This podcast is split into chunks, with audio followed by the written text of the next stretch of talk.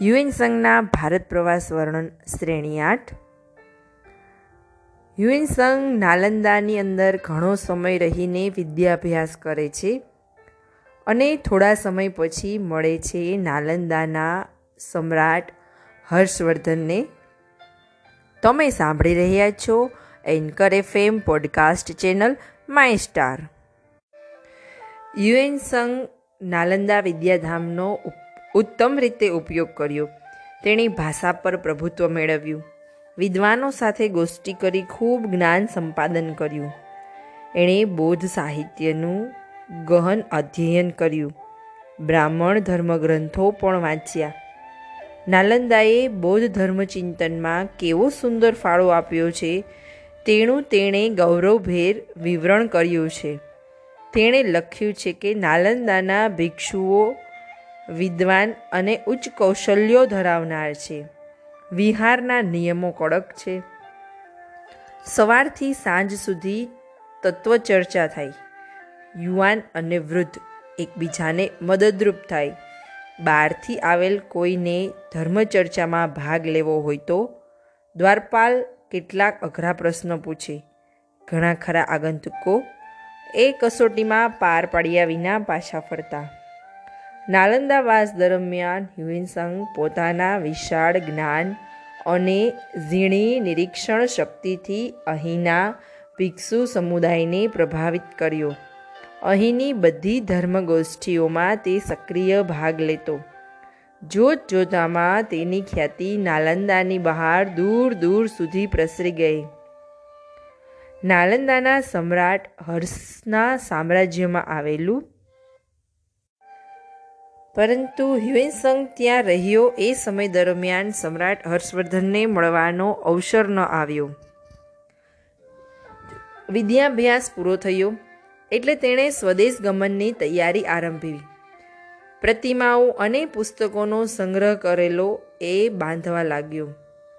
ત્યાં અસમના રાજા કુમારનું નોતરું આવ્યું. પોતે હવે ચીન પાછો જવા માગે છે એમ કહીને આમંત્રણનો આદરપૂર્વક અસ્વીકાર કર્યો. પણ રાજા કુમાર એમ સહેલાઈથી માને તેવો ન હતો. એણે કહેડાવ્યું કે મહેમાનને અસમને રસ્તે ચીન જઈ શકે છે.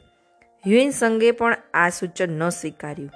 ત્યારે રાજા ખીજાયો અને ધમકી મોકલી, જરૂર પડીએ મારું સૈન્ય નાલંદાને ખેદાન મેદાન કરી નાખશે. તેના કરતાં યુએનસંગ સ્વેચ્છાએ પધારે. ત્યારે યુએનસંગે નાલંદાના મિત્રોને કહ્યું, મારે અસમના સમ્રાટના દરબારમાં જવું જ પડશે. પણ મારો મૂલ્યવાન ગ્રંથ સંગ્રહ તો ભલે અહીં રહ્યો. સ્વદેશ પાછા ફરતા પહેલાં અહીં આવવા પ્રયત્ન કરીશ. યુએનસંગ બ્રહ્મપુત્ર નદીને કિનારે આવેલ કુમારની રાજધાની ગુવાહાટી પહોંચ્યો. ત્યાં રાજાનો ક્રોધ સમી ચૂક્યો હતો. તેણે ભક્તિભાવથી તેનો આદર સત્કાર કર્યો. તેના સુખ સગવડ સાચવ્યા. એક મહિનો આનંદભેર રહ્યો. યુએનસંગે જોયું કે આ મુલ્ક નીચાણવાળો હતો, જેને કારણે નદી, નાળા બારે માસ છલકાયેલા રહેતા. લોકો પ્રામાણિક હતા. મધ્ય ભારતના લોકો કરતાં તેમનો અવાજ જુદો હતો. લોકો વિદ્યાપ્રેમી હતા, દેવોની પૂજા કરતા, બૌદ્ધ ધર્મમાં માનતા નહીં, બૌદ્ધ વિહારો પણ નહોતા.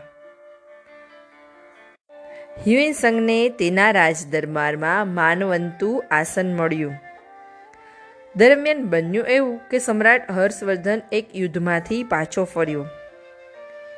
અને યુએન સંઘ તો રાજા કુમારનો અતિથિ બન્યો છે, એ સાંભળીને હર્ષવર્ધન ધુઆપુઆ થયો. મહેમાનને જલ્દી બોલાવા તેણે સંદેશો મોકલ્યો. અસમના રાજાએ ઉદ્ધત જવાબ આપ્યો કે, ભાઈ, મારું મસ્તક જોઈએ તો લઈ જાઓ, પણ હ્યુએનસંગ એને એમ પાછા નહીં મોકલું. ઘણી માથા ઝાડકો પછી હર્ષવર્ધને તેના શક્તિશાળી સમ્રાટને મોકલ્યા. પરંતુ પરદેશી સાધુ ખાતર લડાઈ વહોરી લેવી આ તે વળી કેવું? આ વિચારી કુમારે ક્ષણનાય વિલંબ વિના મહેમાનને તરત જ સમ્રાટ હર્ષવર્ધન પાસે મોકલે છે. વાંચતે ગાજતે તેમને પહોંચાડવાની તૈયારીઓ શરૂ કરે છે. ત્રીસ હજાર હોડીઓનો અતિથિ કાફલો ગંગા નદીમાં મજલ કાપતો હતો ત્યારે વીસ હજાર હાથીઓ સાથે સાથે બેવ કિનારે ચાલતા હતા. કનોજમાં રાજા કુમારે હ્યુએનસંગ માટે એક વિશાળ સમિયાણો બંધાવ્યો. પછી હ્યુએનસંગ ત્યાં કુમાર સમ્રાટ હર્ષની ક્ષમા યાચના માટે નદી પાર ગયો. ઉદાર રાજવીએ હ્યુએનસંગને ક્ષમા આપી. અતિ આનંદમાં આવી જઈને તેને કહ્યું, પેલા ચીની સાધુ ક્યાં છે? ત્યારે અસમના રાજાએ કહ્યું હર્ષવર્ધનને, આપ નામદાર છો વિદ્યારત્નો માટેનો આધાર જાણીતો છે. તેથી મેં ધાર્યું કે આપ પોતે જ મહેમાન પાસે વહેલા જવા ઈચ્છશો. હર્ષને આ ગમી ગયું. બહુ સારી વાત છે. તમે અત્યારે જાઓ, હું કાલે એમની પાસે જઈશ. પરંતુ હર્ષવર્ધન સવાર સુધી રાહ ન જોઈ શક્યો. તે રાતે ને રાતે જ હજારો મશાલધારી સૈનિકોનો કાફલો ઢોલ ત્રાસના તાલે નદી પાર ગયો. આવો પરાક્રમી સમ્રાટ હ્યુએનસાંગને ચરણે નમ્યો અને તેની સન્મુખ પુષ્પવર્ષા કરીને ભિક્ષુની સ્તુતિના ગાન ઉચ્ચાર્યા.